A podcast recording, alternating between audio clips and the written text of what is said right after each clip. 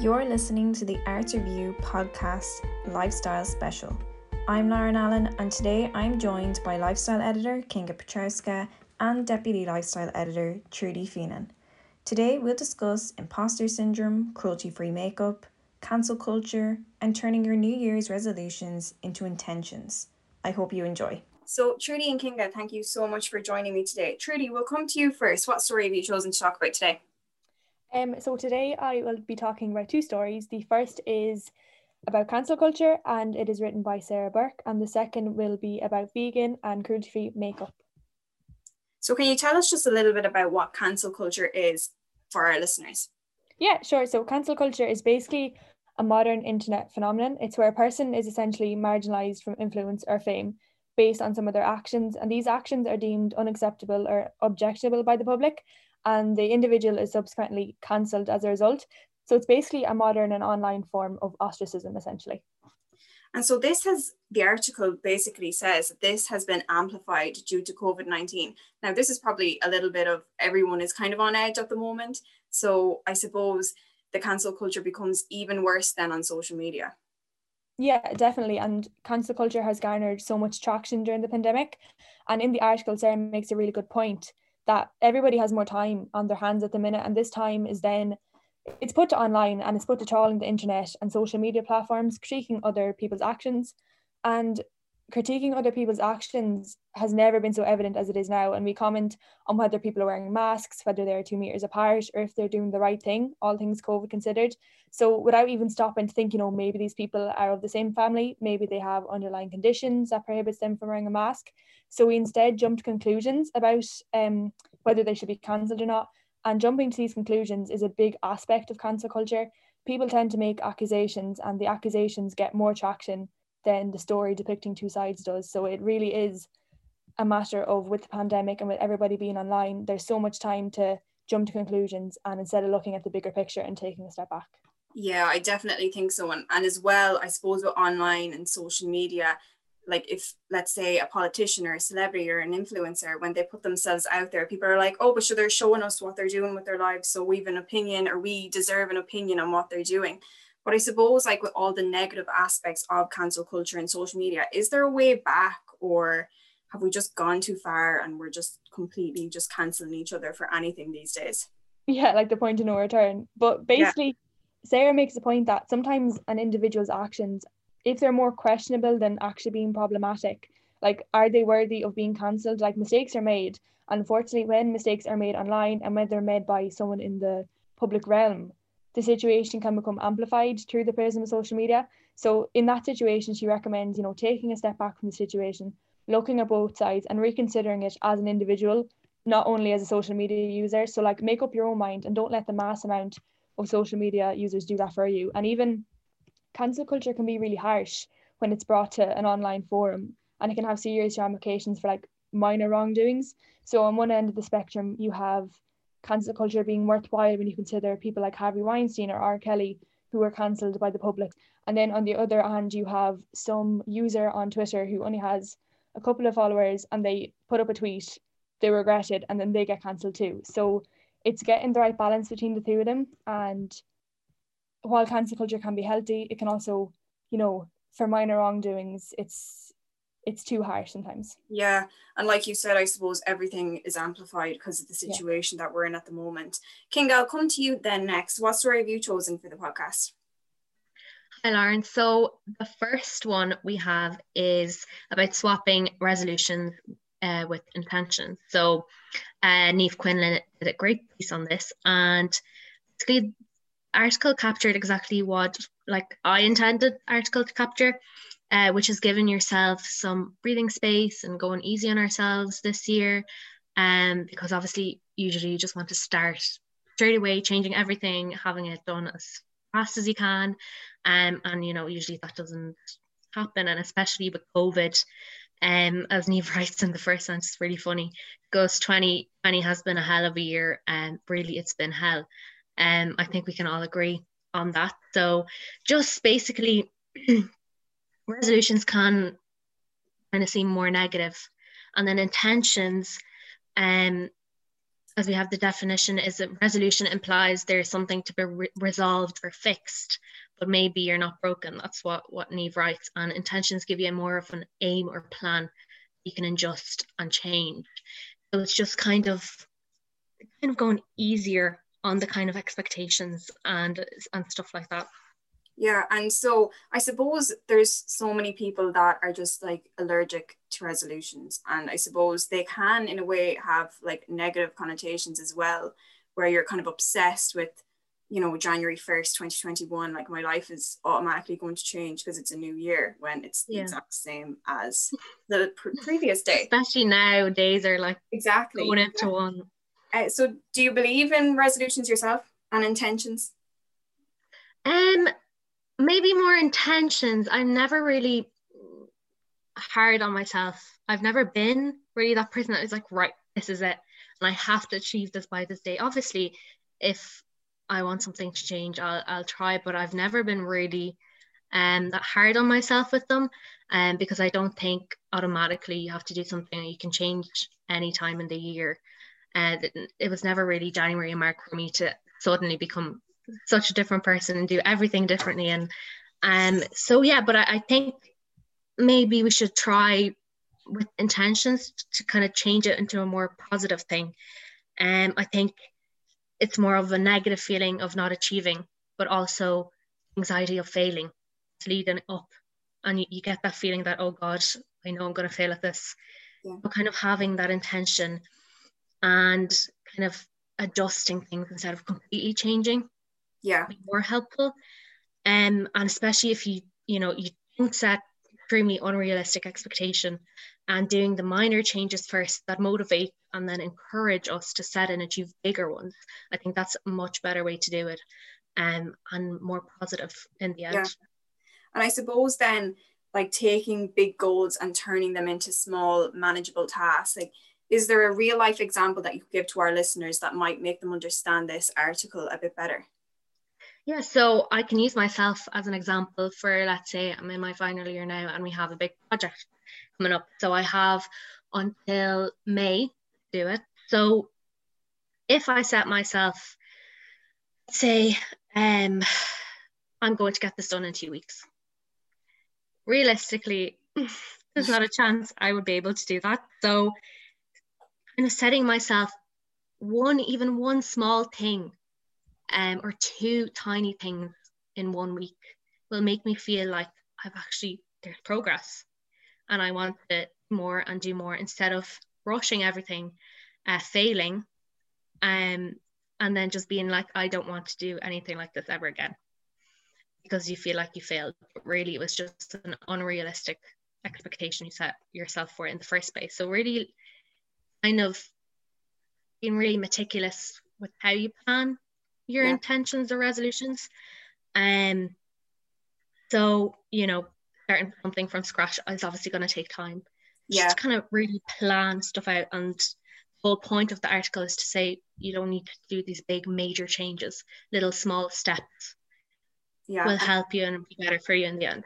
I suppose then it's as well like it's about just having patience and letting yourself do the small manageable tasks every week and I don't know, writing them down and like highlighting them off or ticking them off. It just makes you you feel better than having this one kind of big unachievable goal of I'm yeah and even if you don't get that one tiny thing done it won't feel as bad as not getting the whole major thing exactly you know? yeah. um, so yeah. Trudy I'll come back to you then um do you want to tell us about your second article yeah so in this article Marija identifies that the labels cruelty free and vegan they're not actually interchangeable and they don't mean the same thing. And I know this can get a little confusing because as consumers, we automatically presume that they go hand in hand.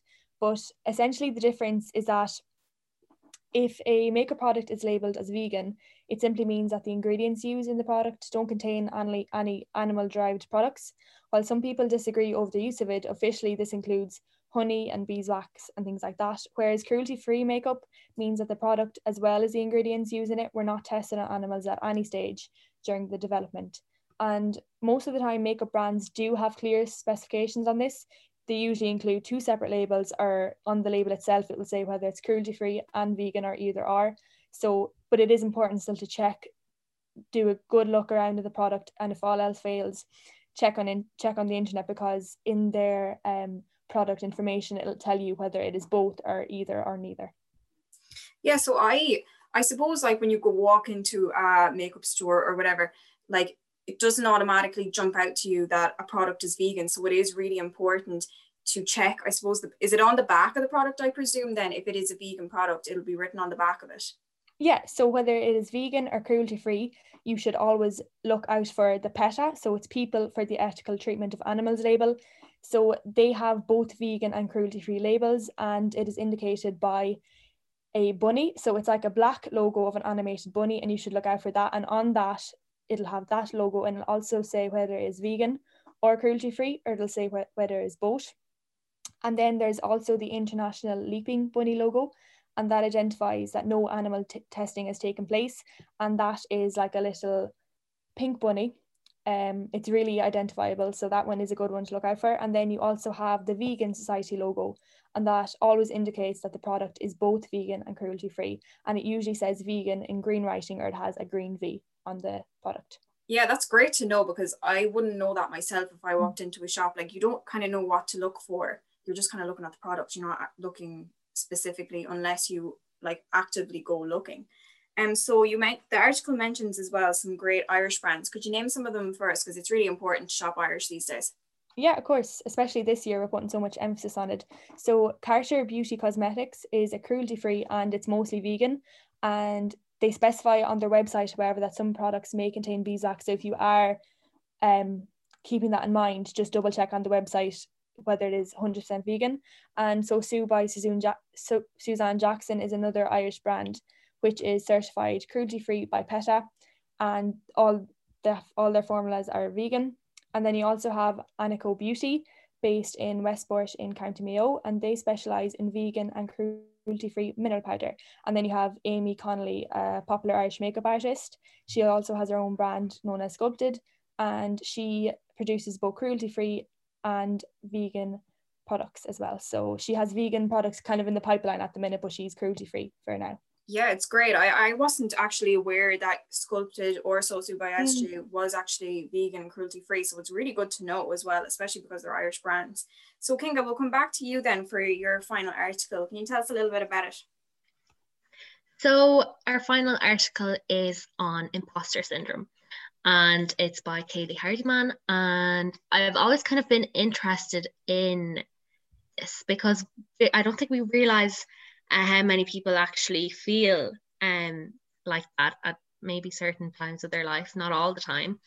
Um, so, kind of put it simply, like Kayley did, it's an individual who experiences um, kind of feelings of being not good enough or and believe that they are not worthy or good at something as others and it can affect them obviously it can affect anyone no matter what your social status uh, skill level age um all that so um some like the symptoms um maybe you can be aware of are you know self-doubt overachieving um, sabotaging your own success, fear of not living up to expectations, and setting setting extremely high goals.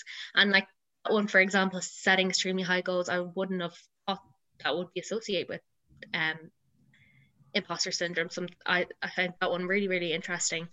But the whole thing of it is kind of like when you hear saying fake it till you make it. That's kind of how you'd feel if you kind of felt like an imposter in a situation. You you'd feel like you're you don't deserve to be there. And um, so it's actually not a recognized disorder but it is very common. And in the article, it says that around 70% of people will experience at least one episode of imposter syndrome throughout their life, which is crazy to think. Um, so, you know, it's just it's just yeah. an unexpected kind of thing.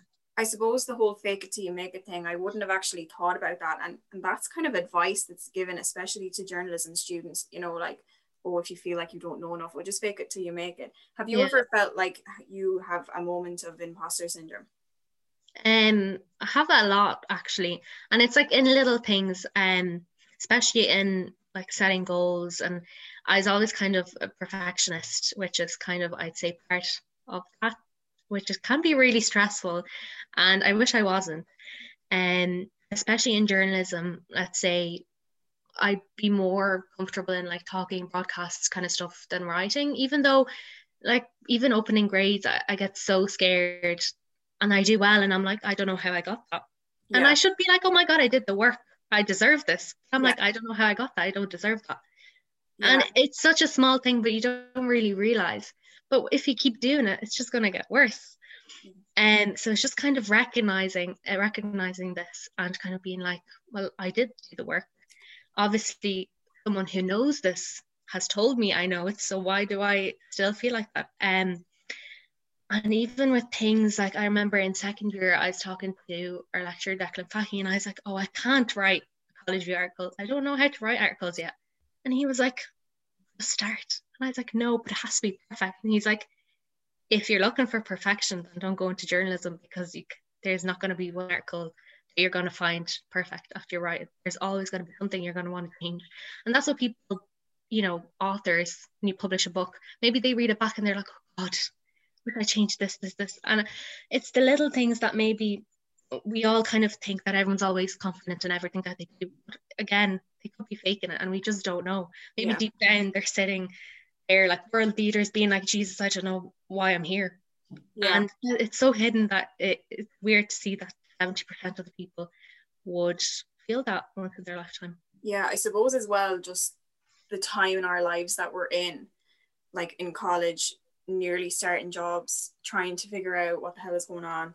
I suppose like we're probably more likely to feel it now. But then again, there could be someone that's 50 years old who still get petrified standing up in front of a crowd or standing in front of, you know, employees or colleagues and terrified to speak or whatever the situation might be. So I suppose you can Yeah, when you think of let's say mature students coming into college, imagine how, you know, terrified they must feel and out of place. And it happens ever, a new job, switching jobs, new area you live in, you don't know anything. When you move to a new country, you might feel like I don't belong here. And um, so yeah, it could be anywhere on anyone. I suppose then as well, like, is there a way to stop ourselves from falling into this trap of like not feeling like we're good enough or not feeling like you said, like ready to start writing those articles for the college view, even though you just kind of have to jump in, dive in, and hope mm-hmm. for the best? Yeah, Katie kind of talks about like even telling yourself some positive affirmations like i can do it even to the mirror apparently it actually tricks your brain into thinking you know it's real what you're and after a while you get confident And you're like if you say to yourself and um, let's say i'm confident in the mirror for like two weeks straight like it has to have some effect our thoughts really affect how we do things so when you think about it stopping them negative thoughts even when you're you know when you kind of opening that grade and being like oh my God, how did I stop it and be like, no, just don't think, be happy and just kind of ex- accept and stuff. I think it's it's our thoughts that we really need to just become aware and filter out because um that's where it gets kind of bad and and yeah. Kind of realizing uh, small even small success that you do. And then it'll be easier to accept bigger success. So yeah. um yeah i think if you just do little bits or even you know see a counselor or someone when you think it's really about your self-esteem or you want to feel more confident um i think it's really important just to chatting to someone um that can help as well. Yeah. Well girls those articles were really good and thank you so much for joining me today thank you so much for listening to today's show. If you're interested in reading any of the articles mentioned in today's podcast there are links in the description box below